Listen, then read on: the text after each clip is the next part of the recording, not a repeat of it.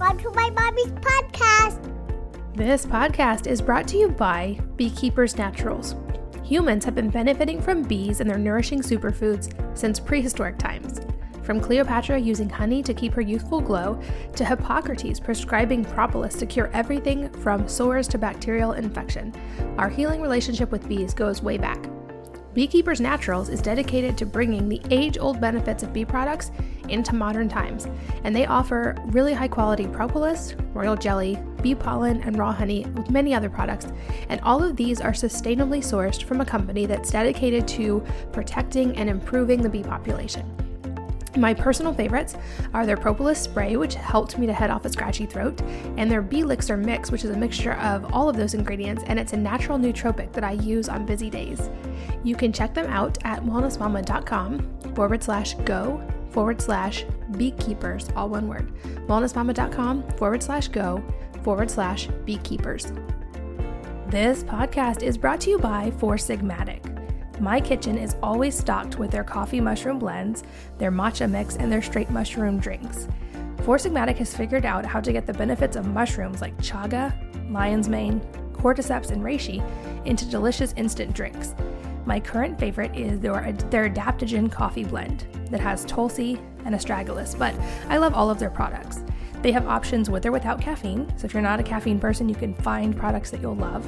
Um, and I find that even their coffee blends that do contain caffeine have less than a normal cup of coffee. But don't let this fool you. I have found I get so much more focus and mental clarity from these mushroom blends than I do from regular coffee and without the jitters. The addition of the mushrooms, which are considered nootropics, meaning that they are good for the brain, makes these superfood blends more effective and much healthier than just regular old coffee. I love them with a dash of macadamia milk personally. I also love that many of their drink mixes are instant and packaged into individual servings, so they're perfect for travel or on the go. If you're listening to this, then you can get a special offer just for listeners of this podcast by going to wellnessmama.com forward slash go forward slash F O U R dash S I G M A T I C. That's wellnessmama.com forward slash go forward slash four dash sigmatic. Hello, and welcome to the Healthy Moms Podcast. I'm Katie from wellnessmama.com, and I am here today with Aimee Raupp who is a renowned women's health and wellness expert. She's the author of three books Chill Out and Get Healthy, Yes, You Can Get Pregnant, and Body Belief is her most recent book and what I want to talk about today. She's a licensed acupuncturist and herbalist in private practice in New York. She holds a Master of Science degree in Traditional Oriental Medicine from the Pacific College of Oriental Medicine, and we are going to really delve into autoimmunity and its roots, and especially the mind body connection today, because I feel like that is a key that's so hard for so many people to conquer. So, Aimee, welcome and thanks for being here. Oh, thank you so much, Katie. I'm so happy to be here. I am so happy to have you here. And I love to always start with the basics. My listeners are really educated and typically they know um, a lot about a given topic. But since we're going to go deep on a few topics, I want to just start with can you define what autoimmunity is and kind of what's physiologically happening in that process? Sure. So, autoimmunity is when the body begins attacking its own tissues for unknown reasons. A common example is the thyroid. That's one of the most common autoimmune conditions, which is called Hashimoto's, right? So, something like 90% of hypothyroid cases are actually Hashimoto's, where the body has, for unknown reasons, you know, and I put that in kind of air quotes, has begun attacking its own thyroid and creates antibodies to it and then that compromises the function of that organ or of tissue. So we can have autoimmunity to our thyroid. You know, we see it sometimes in, in polycystic ovarian syndrome. We can see autoimmunity towards our ovaries, right? We can see it towards our joints in rheumatoid arthritis, towards um, skin in psoriatic arthritis, right? So autoimmunity is you know the way i see it is is the body's on high alert and attacking itself. So there's a lot of inflammation and hostility in the body. And again for unknown reasons and then that sets off a whole cascade of just chaos within the body Got it. So I'm curious because I, um, so you mentioned Hashimoto's, which is what I've struggled with for many, many years. And I know many of my listeners have struggled with either that or another form of autoimmune disease. Um, I'm curious if this has been a personal struggle for you as well, or more of uh, from the practitioner side. You've just addressed this quite a bit. Well, both. Um, so I have eczema and asthma, which are both you know, asthma wasn't always considered an autoimmune condition, but now is gets considered one. There's a lot that are all of a sudden, you know, like endometriosis is a common one now, and even PCOS people are on the fence about, but it, it has characteristics. So eczema though is is a telltale that there's some autoimmunity going on in the body and i've been a long time eczema sufferer my whole life now it's not the most um, you know i think prohibiting um, autoimmunity, but it would set the cascade. Had I not been controlling it, I mm-hmm. think where I would have headed, like most women, is into Hashimoto's, right? So, you know, you you can be on this spectrum where you have some autoimmunity and then it can trigger other autoimmunity. So I, you know, but I see it a lot clinically. I wrote my second book, Yes, You Can Get Pregnant, and it was all about fertility. And what I realized in the research was that you know, most of these women walking around with unexplained fertility challenges are actually dealing with a misdiagnosed, undiagnosed, or mismanaged, or all of the above autoimmune condition. And that's what led me to writing Body Belief because when you do the research and, and you know because you yourself are one of them i mean autoimmunity is affecting 30 million american women and that's just the ones that are diagnosed. So as a clinician with 15 years of patient care i see autoimmunity impacting lives all the time. And then myself of course i've really learned how to manage my own and not allow it to progress into anything worse and that's such an important key because you often, at least clinically, you don't see autoimmune disease in isolation. It's actually a great thing if you can keep it in isolation because, like you said, it's not a disease that's caused by, for instance, like strep throat, it's caused by a specific bacteria. There's not that connection. It's the body having an internal reaction to itself, and there can be many potential reasons. So I definitely have my theories, but I'm really curious what do you think are some of the contributing factors to this rise in autoimmune disease that's even affecting children at really drastic rates? Well, so from the Western medical perspective or the current scientific research, you know, autoimmunity is on the rise. It's in the last 30 years has quadrupled in its incidence, affecting women 75% more than men and women in their prime. But yes, it's all the way down to children at this stage. So our genes don't change that fast. So it cannot be our genetics. It has to be environmental influences most likely the fact that we've introduced 80 to 100,000 chemicals into our environment since the 1980s. So that's where the, the Western viewpoint sees it. My perspective is a little different, you know, at, with a training in traditional Chinese medicine and being an acupuncturist and an herbalist. I'm I'm also taught to look at the emotional side of disease. So we say that any disease, illness, disharmony in the body there's a physical component, but there's also an emotional component. And what I see clinically is that most women in our society, and, and autoimmunity is affecting women in their prime, their 20s, 30s, and 40s. I mean, it's affecting women obviously beyond 40, but it started probably in their 20s or 30s, and maybe the symptoms didn't, you know, really present themselves loudly enough until they hit their 50s. But that women are really hard on themselves. Women are attacking themselves and they're not good enough. They're not um, achieving enough, right? And so, if, you know, in Chinese medicine, we'll step back and say, okay, so if the body's attacking itself on this cellular level, on this physical level, where on an emotional level are you attacking yourself? And that lends itself to the same level of hostility and inflammation. You know it's just coming from an emotional space versus only from an environmental or nutritional or physical space. So to me and that's why i wrote body belief you know the first two pieces of body belief are really about the emotional spiritual reconnecting to yourself and shifting your beliefs about your body. And then of course there's a whole diet and lifestyle plan in there to really tame inflammation but until we work on the emotional piece, I don't think it sets the stage for radical healing the way the way we are capable of with dealing with autoimmunity. So yeah, I think there's many layers, and I don't think that's to say that anyone's to blame that their thoughts are creating their autoimmunity, but that I don't think we're supporting ourselves in all the ways that we could be on an emotional level. I would agree with you. And that's been probably for me the hardest part of my own journey to get to because I'm very type A and my background is in research and journalism. So my default is to research my way into fixing a problem. And so I feel like I have done that. I have gone deep on every physical possibility of things that can help autoimmunity and reducing inflammation. And of course, the factors that we all know, like you need to get enough sleep and you need to get sunshine and all those things. But I think because emotions are invisible, like it's hard sometimes to realize just how profoundly they impact us. So, um, can you like explain some of the examples you've seen of this in women and i'm happy to share my um, experience as well. I just know like for years i would kind of put on the game face and be like i can push through this. I will just fight harder. I will do more things. And it's been a lesson in the last couple of years to realize i actually have to let go and to give myself the same like love and forgiveness that i give to friends and family so easily. Um, but that's seems to be such the big struggle. So i'm curious what um, specifically within this the mind body connection what kind of things are you seeing women come to you you with and what are they struggling through?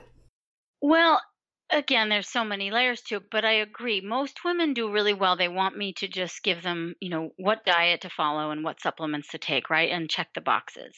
And and then often it's, well, I'm doing all those things and it's still not working. And so you know, I think I've I saw that enough over the years that I began to realize, oh, okay, we have to unpack the emotional space as well. And what I see and what I hear of, you know, and and through through everything that you know I'm exposed to and, and all the women I deal with is is there is no self compassion. There's there's very little kindness to themselves. There's very little flexibility. There's very little understanding you know, I said it in my first book when I wrote it in 2009, and I said, if you wouldn't say it to your best friend that way, you shouldn't say it to yourself that way. So it's just turning on our filter again and, and hearing what is the conversation that we're having in the privacy of our own minds. And are you cheering yourself on or are you beating yourself up? Because again, if we're stepping back and saying, okay, it's environmental toxins and it's inflammation, you know, in the body. So sure those are physical things but then can emotions be toxic and and can't you know emotions be inflammatory? And so how you know how are you talking to yourself on a regular basis? And and I I can already you know tell with with you that that type A personality I'm totally the same way. And and my my story always is it's not good enough. You're not doing it you know you're not working hard enough. You're not trying hard enough. And and that's the typical personality that seems to wind up with autoimmunity. Now, that's, of course, a generalization, but we tend to see that these these type A's that are really hard on themselves and that nothing really is good enough. So they are the ones that set the stage, you know, that conversation that they're having in the privacy of their own mind sets that stage for that really, you know, intense inflammatory reaction that that lends itself towards autoimmunity. So you know the work i did writing body belief and you know what i see in the clinic all the time is i just try to get women and men any you know i treat men i treat children i treat i treat moms i treat everyone but eh, just can you say it better? How can you say it better to yourself? You know, and, and, in body belief, I go over some really, really common beliefs of things like, oh, I'm too old. What's the point? Or, oh, it's my genetics, right? I, I, I teach you to question all of these beliefs that we we were either born into have become ingrained. It's you know belief is is my teacher i'm a big abraham hicks person and she always says belief is just a thought you keep thinking and you can think that thought into reality. And then there's neuroscience research to support that. But what beliefs are you walking around holding and repeating to yourself all the time?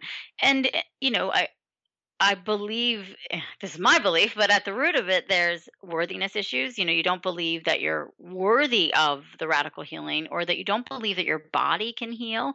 You don't believe you have the goods. You don't believe you were given the, the right genes, or oh, it's you know nobody really feels that good. It's these these basic limiting beliefs that we're walking around with that are really limiting us because our, our beliefs dictate our behaviors, which then ultimately dictates our health, right?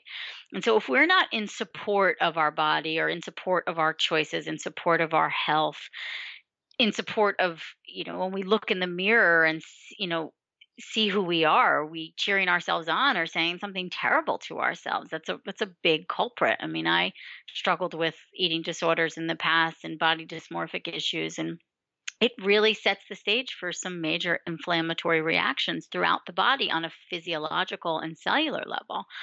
So in there is is to me the crux of the healing is where we have to learn to practice self-love. And I know it's cliche but it is key kindness compassion patience with ourselves and and just take a step back you know one thing that i say to myself all the time and i you know i try is i just remind myself i'm doing the best i can do you know and i'm showing up every day and i'm doing the best i can do and that soothes me.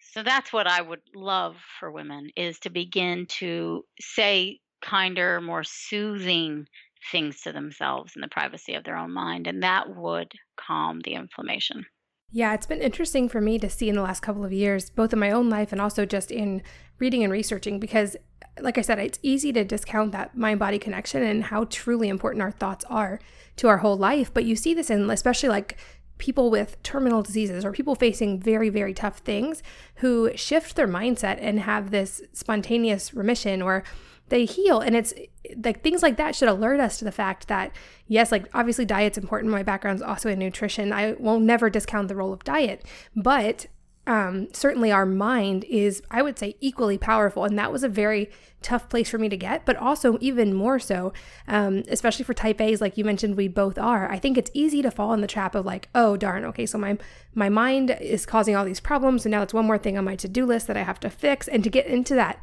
vicious cycle. Um, and I feel like that's one of the few areas where it's so hard. Like type A women can be like, okay, no sugar, done, or I'm to exercise, done. But learning that seems to be one of the toughest steps. So do you have um, any like practical tactics or tips that you work through with women to kind of get even to that starting point? Yes. So it's it's mapped out in the book too. You know, I, I broke it up into pillars. So pillar number one and the most important pillar is reconnecting to yourself and so you know i think we typically hear about that as you know meditation or journaling right? And in today's world everybody's telling us to meditate. But i think it can be i mean i think meditation is extremely powerful and and i, I try to do it every day. But i think it can be simpler than that. Can we just begin to like i was saying earlier filter? Can we begin to hear the conversation that we're having in the privacy of our own mind? Can we live not just in our mind, but in our body as well, right? Can we begin to say, you know, oh, I do notice that when I do, you know, X, like maybe skip breakfast, right? If we go to the nutrition side, and and I, you know, I feel like crap at three o'clock in the afternoon, and then I'm hard on myself because then I make bad choices with my food, and then I beat myself up because I ate that, you know, sugary snack, and I know I shouldn't have eaten it, and it's this like cascade. So but we are really good at compartmentalizing and separating so we're we're disconnected from ourselves right? And so so the first step is just beginning to live in your body and and hear that conversation but hear also what your body is telling you every day because your body's giving you cues all day long about things that work for it and don't work for it and we're pretty good at ignoring those cues so one of one of my favorite, I call it instant reconnect. One of my favorite tools is when I'm in my head racing, you know, doing a million things, not doing them good enough because I'm being hard on myself, you know, and I'm I'm thinking about dinner when it's eight o'clock in the morning, or you know what I mean, or I'm planning the summer vacation and it's February. Um, I will, you know, catch myself because I'm I'm trying to be reconnected, and I'll just say, Aimee, where are you? Are you are you right here? Are you in like where are you? Are you in your body? And that just that just that simple question, where are you, brings me back to my body. It it slows down my mind. It reminds me, oh okay, you know, I'm right here right now talking with Katie, you know, about X, right? And I'm oh here I am, here I am. And it allows us to, to just become present again in our body, which is the first and most important step because until we reconnect we we don't even know what our body's saying to us or speaking back to us about the choices we've made whether it was you know not sleeping enough the night before or skipping breakfast or you know having coffee on an empty stomach or any of these things or even are we still holding a lot of tension in our body from the conversation we had with our partner the night before or the interaction we had with our boss earlier that week are we still beating ourselves up for something we did 10 years ago that you know we haven't we haven't recovered from or whatever it is but until you reconnect you you can't quite understand where the attacks are coming from what they're rooted in and then how to begin to shift them yeah, exactly. And I, like you said, I think that it is. It's definitely a slow um, process where we have to learn to trust ourselves and to move through that. And I know for me, because like my default instinct was just to try to, to, like i said to like push through and to like ignore it. And for me it was a process of like you said like connecting with where i was presently and also acknowledging and realizing things in the past they that your mind is there to protect you. And so these things that we build up in our head, um, they're there for a reason and they served a very important purpose at some point in our lives that let us get to where we are. And so I had to go through this long process of like seeing those things that came from different points in childhood or trauma, or like I was sick a lot as a child, which is also probably the root of my autoimmune disease. I had antibiotics like 40 something times.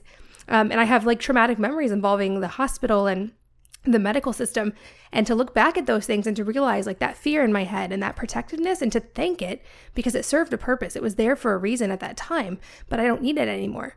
And that was a like a breakthrough moment for me was to realize you don't have to push through it. You don't have to conquer it. Sometimes you just have to acknowledge it and to give it its place and then let it go because like we do tend to carry all of those things. And like you said as women it's so easy i feel like to nurture other people and to love other people and our children especially um, but then to, to turn that on ourselves is maybe perhaps our greatest struggle for a lot of us um, so i love that you really work through people that like through that with people and i'm curious if you have examples that you're willing to share of beliefs that you personally had to let go of or detox over the years about your own health and body if you're willing to get that personal um, just to kind of maybe connect with some listeners on where they are Oh, absolutely. I, I love to get personal.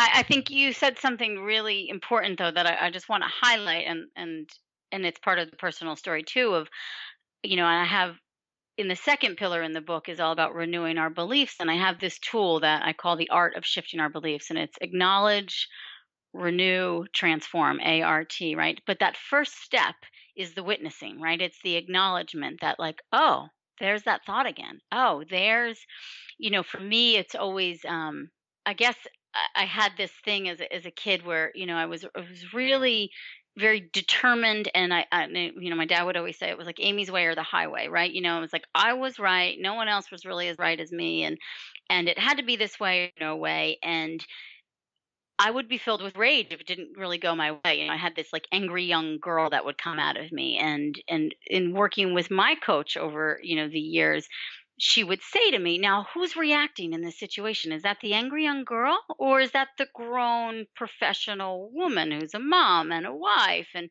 you know, running these businesses? And I would, Oh, you're right. I'm reacting. Like, and it's the same, it's the default position. And, and to start to acknowledge that and then to start to, have a lot of compassion for that young girl right? And and even for yourself of like what we what you went through. There was there was traumas that happened and there were there were jolts you know cracks in our foundation types of things that that happened that that left us feeling you know on the defense most of the time. So we would react rather than you know calmly come to a situation. And so I've had to retrain myself over the years. You know, some of my my spaces are for for certain. You know, some of my body image stuff where I, you know, for me, when I began to see food as medicine, which was thankful, you know, I, I dealt with an eating disorder basically through college and into my early graduate school years, and it was rooted in not feeling good enough, right, in in uh, control, as, as most eating disorders are. And I wanted to control everything around me, including you know how I looked and my body weight. And as I began to love and respect my body and see food as nourishment and as fuel, and as a way that I could you know, better my health, right? And then feel better because I felt like crap the whole time I had the eating disorder. And I looked like, you know, I didn't look so great either. My skin was dry, my hair was falling out, my nails weren't growing, I didn't wasn't getting a period, right? There was so many so many things that were wrong with my health and I was managing my emotions with like alcohol and exercise, you know, just um typical college years I suppose for for many women and when I began to reconnect to myself, so when I started studying Chinese medicine, you know, I was en route to go to medical school, and I was out in you know a, a great institution, working working my tail off, and then decided it wasn't for me. Decided to study Chinese medicine instead. And they spend the first year of that track, you know, you're doing your sciences courses, but you're doing a psychology track too. And, and the first year is all about practitioner healing thyself. Because until you heal yourself, you can't heal others, or until you really understand, you know, the root of of how to heal yourself, how to be in touch with yourself. And it was at that point in time that really shifted for me where I began to reconnect and I began to say, you know, how's this how's this eating disorder working out for you, Aim? You know, I mean, how how how's all that exercise and, and drinking working out for you? You know, you you kind of feel like crap. And and I tell some of the stories in body belief as well. And you know, that that reconnection was what helped me begin to see food differently, begin to see my body differently. You know, now I see my body as this beautiful, incredible machine. I mean, it's just, it's, you know, it makes babies. It's, it's phenomenal, you know, and I was able to make a baby at 40 and you know, I think against against a lot of what western medicine believes and and you know, I, I think I always say I think I'm healthier now at 43 than I was at 23 for certain, you know, and so but that was through the reconnecting and that was through beginning to shift my beliefs and, and seeing that my body does work when I properly support it, when I cheer it on, you know, when I'm on the same team as my body, when I look in the mirror and like not just what I see, but who I see. And and you know, postpartum I I you know, I gained I gained weight in pregnancy and I didn't lose all of my baby weight, you know, for a while. And and I, I some of those little demons came back of just, oh, I don't like what I see, or you're, you know, you're not good enough, or so and so is skinnier than you. You know, the the little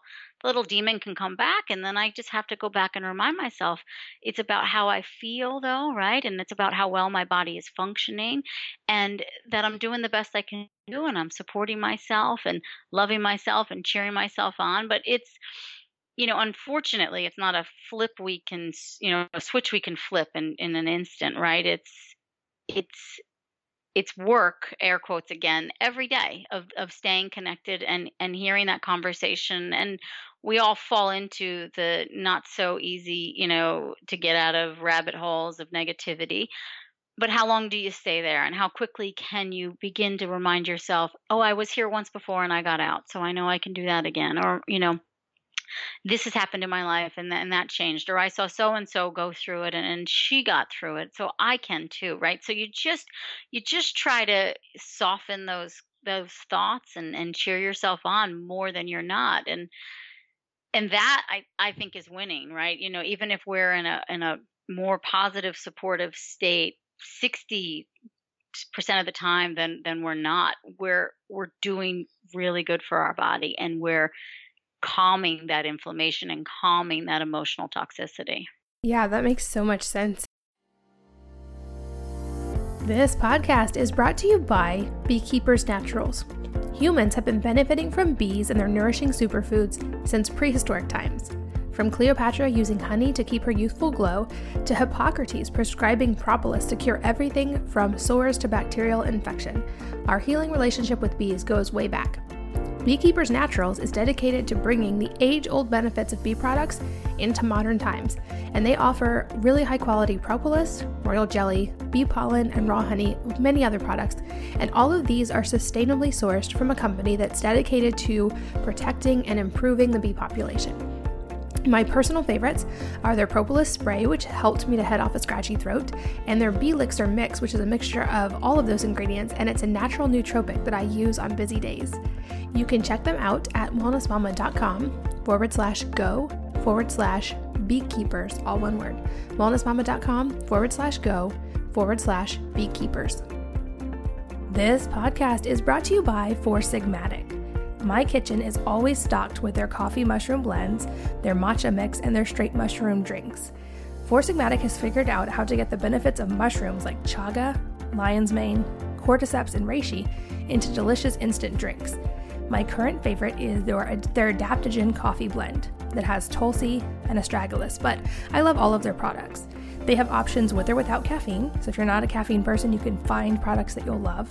Um, and I find that even their coffee blends that do contain caffeine have less than a normal cup of coffee. But don't let this fool you. I have found I get so much more focus and mental clarity from these mushroom blends than I do from regular coffee and without the jitters. The addition of the mushrooms, which are considered nootropics, meaning that they are good for the brain, makes these superfood blends more effective and much healthier than just regular old coffee. I love them with a dash of macadamia milk personally. I also love that many of their drink mixes are instant and packaged into individual servings, so they're perfect for travel or on the go. If you're listening to this, then you can get a special offer just for listeners of this podcast by going to wellnessmama.com forward slash go forward slash F O U R dash S I G M A T I C. That's wellnessmama.com forward slash go forward slash four dash sigmatic.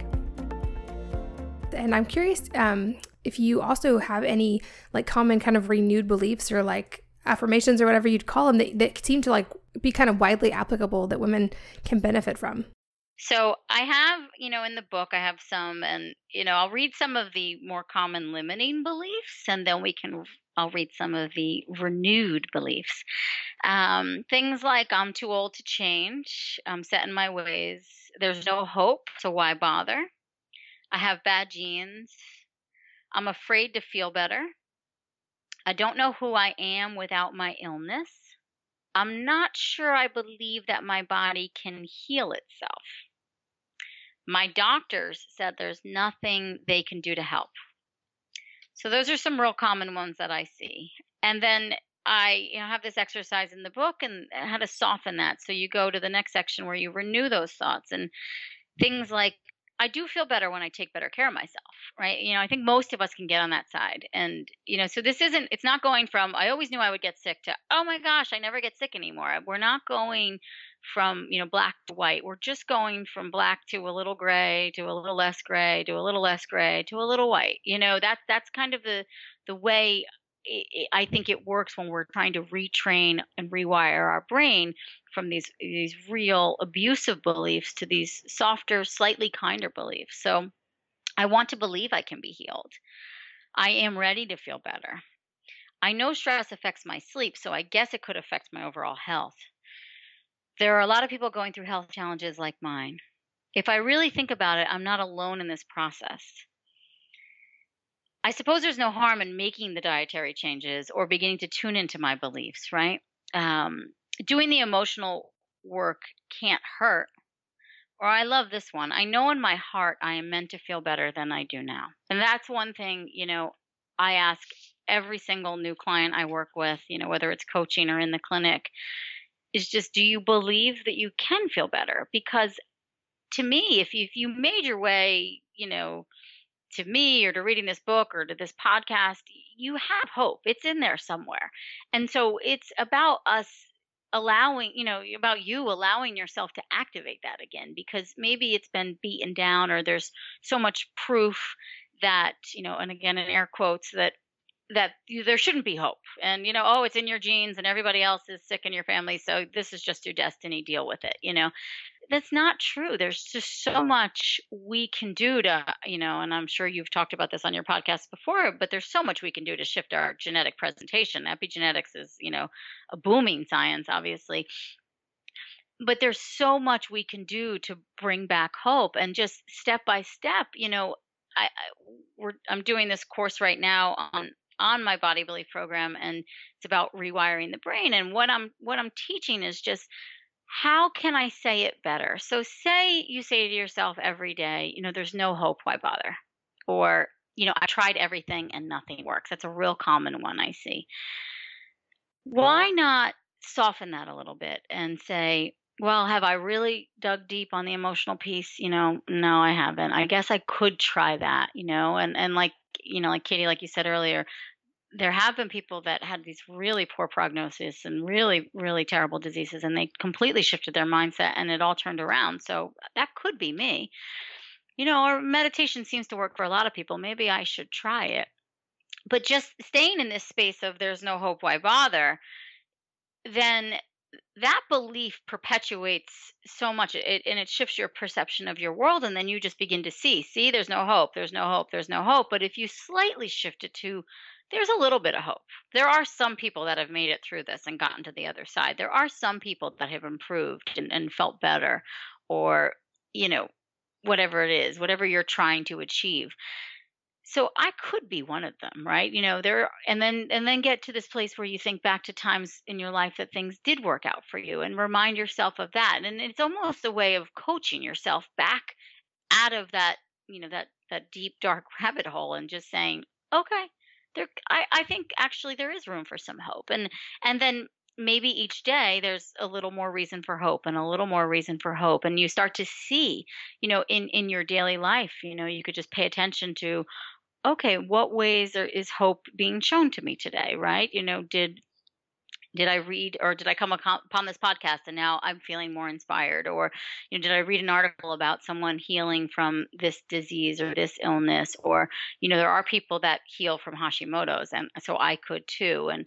you know, just it's it's just that slight shift and and every day you continue to work on it and every day you you know you continue to stay connected in your body and begin, you know, communicate with it and cheer your body on. And, and you know, it, it might sound really, really out there, but your cells, you know, every single one of the 37 trillion cells in your body hears every single thing your brain says.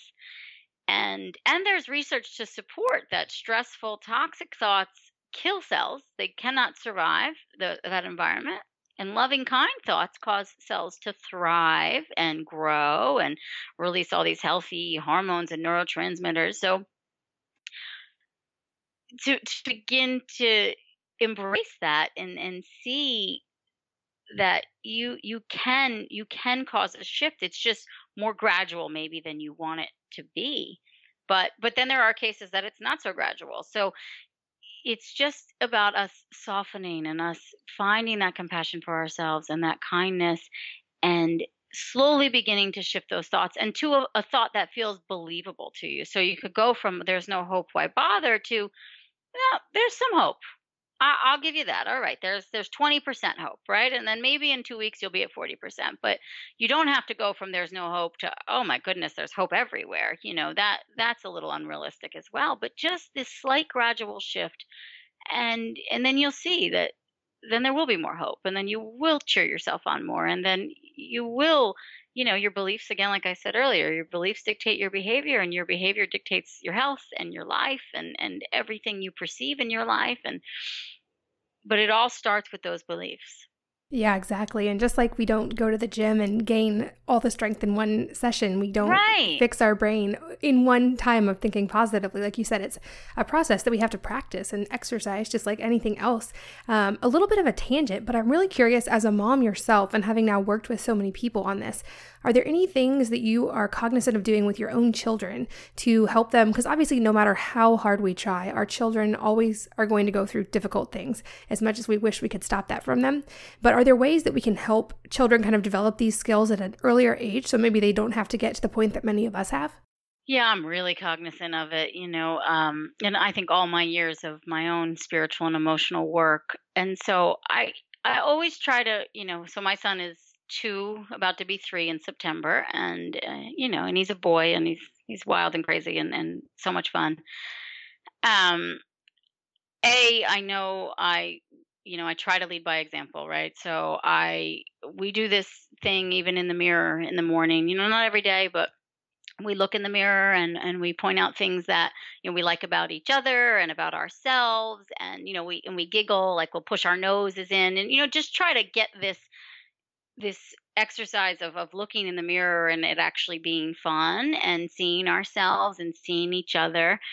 Um, I try to, you know, of course, I mean, I think we all hear this from parenting um, people, but when he when he's in an emotional state, you know, I, I let him express it and, and we try to talk about it. And, you know, I always say, I understand you're frustrated and let's talk it through. And I remind him though that that it's going to pass, you know, and this is just a moment and and that, you know, he can feel better. And you know, I think like one of one of my my favorite things and and I really try to to be there with him is let him see that he can make mistakes and that the world's not going to end, right? You know, I mean, obviously their world is very is is is growing by leaps and bounds by the day, but it's it's still very small. And just say it's okay. You know, mom makes mistakes all the time, and and and you know, we just we figure it out, and and we can we can do it again, and that's it. And I just try to keep on encouraging him. And sometimes he'll say, "Oh, I can't do it," and I say, "No, you can, you can." You know, and but your way might be different than my way, and so I always just try to create that flexibility in there. And then also, if I'm feeling frustrated or he catches me in a bad mood, which happens because we're all human, I explain it to him. I say, "Mommy's feeling frustrated right now," you know, and I obviously don't I don't go into many details if it's you know long-winded or, or something he doesn't need to know about, but mommy's feeling frustrated right now, but I know I can work through it. I know I'm going to feel better. And, you know, we take deep breaths and we try to, you know, focus and, and see how we feel. And, you know, sometimes if he's having a tantrum, you know, I'll just say, did you, you know, did you eat all your lunch at school today or whatever, you know, and he, and he, and he didn't. And I say, okay, no, we don't always feel our best if we're not nourishing and supporting our body. And he'll say, okay, you're right. And, you know, with food, we really try to be conscious and, and practice gratitude when we're eating. So, I, I mean, I try to do so much of it with him. You know, I, I, one of the pieces of advice I always give to women is, you know, instead in the morning, you know how we make their breakfast and then we go and we start doing all the dishes or we straighten up the kitchen or we're looking at our email. Instead, I, I make my own breakfast. It's usually the same thing as him, and I sit with him and I eat it. And I'm showing him that this is important to me too. This is important that I sit and I nourish my body you know, and when I go to exercise and he doesn't want me to leave, I remind him this is something that mommy does to make herself feel good. This is something that's very important to me and how I nourish and support my body. And so he gets it, you know, and I, and I, I think that's the biggest is I really try to lead by example, but I also really try to let myself honor my feelings, let them come up, like witness them and acknowledge them. And I let him do the same, you know, so even at, at two and a half, you know, we, we have our moments where we we talk about our emotions and we witness them and and we also process it and, and there's you know i try not to let there be shame about anything yeah, I think that's some great tips. And I would be remiss because my background is in nutrition. Um, I don't want to end the interview without talking a little bit about the nutrition and the um, environment side because you address those both really well in body belief as well. Um, and I feel like you are so amazing at the mind body part. I definitely wanted that to be the focus, but I'd love if you could also share for all of the people listening who do have autoimmune disease um, some of the things that you have found in your practice and in your clinical work that seem to be the most effective from the dietary nutrition side as well as the environment side. Well, it's a lot. It's not an easy task, right? But a worthwhile one. Um, as I said earlier, you know, we've introduced over 80,000 chemicals into our environment, and mainly in the form of things that are in our bath and beauty products to things that are in our food and in the soil our food grows in. So, for some people it's a pretty radical change. For others you know a lot of hashimoto people if you will they they all seem to know that they you know gluten and dairy are no good for hashimoto's but any autoimmune disease you know some the science shows us that there's not a single case of autoimmunity that, that doesn't have leaky gut right? And I know you've gone into leaky gut before on, on your podcast, but leaky gut is basically when your intestines are, are leaking um, the they become more permeable and proteins and substances that aren't supposed to get into your bloodstream get into your bloodstream and that causes more inflammation in their body and it really just it just feeds the autoimmunity. So the the key to you know healing not curing autoimmunity is we got to heal that gut. So that means we have to clean up the diet. We have to get rid of any potential inflammatory foods that are going to aggravate the gut lining, aggravate inflammation in the body, anything that's hard to digest. So in body belief, I present a you know an elimination diet, and we're eliminating everything from gluten and dairy and soy to things like nuts and beans, um, you know, nightshade vegetables, right? It's it's definitely autoimmune paleo is is the approach that I'm following in body belief with some Chinese medicine tweaks because we're more into cooked foods and raw foods and we love, you know, we still love sweet potatoes and butternut squashes and so there's there's some variations. Uh, it's not strict or absolute autoimmune paleo. And there's lots of bone broth because broth is is the best way to heal our gut. So it's it's basically what what I've seen clinically is that some of my autoimmune patients can tolerate nuts really well. And then some of them, like myself, I can't have more than two handfuls of almonds in a week. Otherwise, my skin flares right back up and my digestion is a mess, right? So eh, then other people, I can't touch beans, right? And and some people can, and nightshades for some. So the only true way is not through food allergy testing or food sensitivity testing. It has to be through an elimination diet, and you have to strictly avoid every potential toxic substance and then after a period of time i think you know about four to six weeks you slowly one by one add those foods back in while over those four to six weeks you've been doing lots of bone broth eating very simple very clean and allowing the gut to heal. And then you reintroduce foods and you keep a, you know i i give a food diary template um, in the resources page that goes with the book and you know you keep a really detailed diary of okay i had x and then this is how i felt right after this is how i felt two hours later this is what my bowel movement is like any other notes. So you can start to paint a clear picture. Oh that's interesting. Every time i have you know bell peppers guess what? X y and z happens to me but it's the only that's what i've learned clinically is you know i've had plenty of patients do any of those food sensitivity tests and and they're just not accurate. They they paint a they they it's a snapshot basically. It's not an overall picture of what's going on in the body and you have to completely remove every potential potentially toxic food group.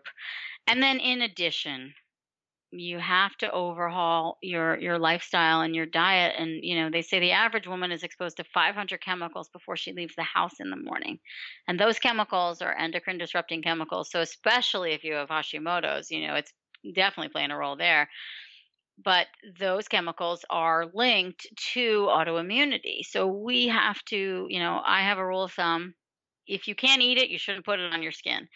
And, you know, I I do a lot of DIY things at home when we make our own cleaning products. I created my own organic skincare line because I couldn't find anything out there that I thought was cure, you know, clean enough to eat. But that's what we have to we have to reframe our entire life and limit those chemical exposures. And at first, if, if this is all brand new to you, that's definitely overwhelming. And I'm all about, you know, I respect your dollar and I respect your time. So you can do it slow and steady. You just, as you run out of products, replace it with something less toxic. There's brilliant, you know, websites out there now like EWGs, there's, there's Skin Deep and, um, what's the other one uh, think dirty you know where you can really you can see the toxicity levels of different products and i always say to stay on the low end below two is, is, is my rule of thumb on those scales. But overhauling the entire life is important and reducing your your chemical exposures as much as you possibly can will help you not just feel better in the moment, but it's longevity, it's healing. And, you know, earlier you mentioned that autoimmunity is even affecting children. And, and the research is showing us that it's affecting children because of the exposures the moms are having in their pregnancies. And again, I don't want anyone to feel bad. And we've all had our exposures, and, and our moms had exposures. And that's probably why we wound up with some autoimmunity, right? You know, plastics were really popular in the 70s and 80s, and they were microwaving our plastic. Um, bottles with uh, with formula in the microwave and, and then giving it to us and we were getting BPA exposure and that was probably it probably triggered some autoimmunity in a lot of us but we didn't know any better. So it's it's about doing the best we can do but limiting those exposures for certain in your in your home and in your family is really important and if you have children but especially if you're pregnant too because it can set the cascade that if your autoimmunity kicks in which is very common for autoimmunity to kick in during pregnancy or postpartum. And if that kicks in on you, it can affect the baby. And so it, it is, it's stepping back and reframing. I mean, we've introduced all these chemicals and maybe it's made life easier, but diseases have gone through the roof. And so, uh, you know, we have to go back to the ways of, of our great grandparents and how they lived and how they ate and you know, maybe we should all start having some chickens and, and, and a farm. But uh, you know, I'm, I'm being I'm being funny, but but also it's a thought, and it is about all of removing those toxins. You know, obviously emotionally, but but nutritionally and environmentally to to truly heal and and feel our best. And I see it all the time, especially you know women trying to conceive i mean that that was to me it was it was uh, black and white. I would change their diet i would change over their lifestyle and then boom and these are girls that are you know trying to get pregnant for eight years all the fertility treatments in the world.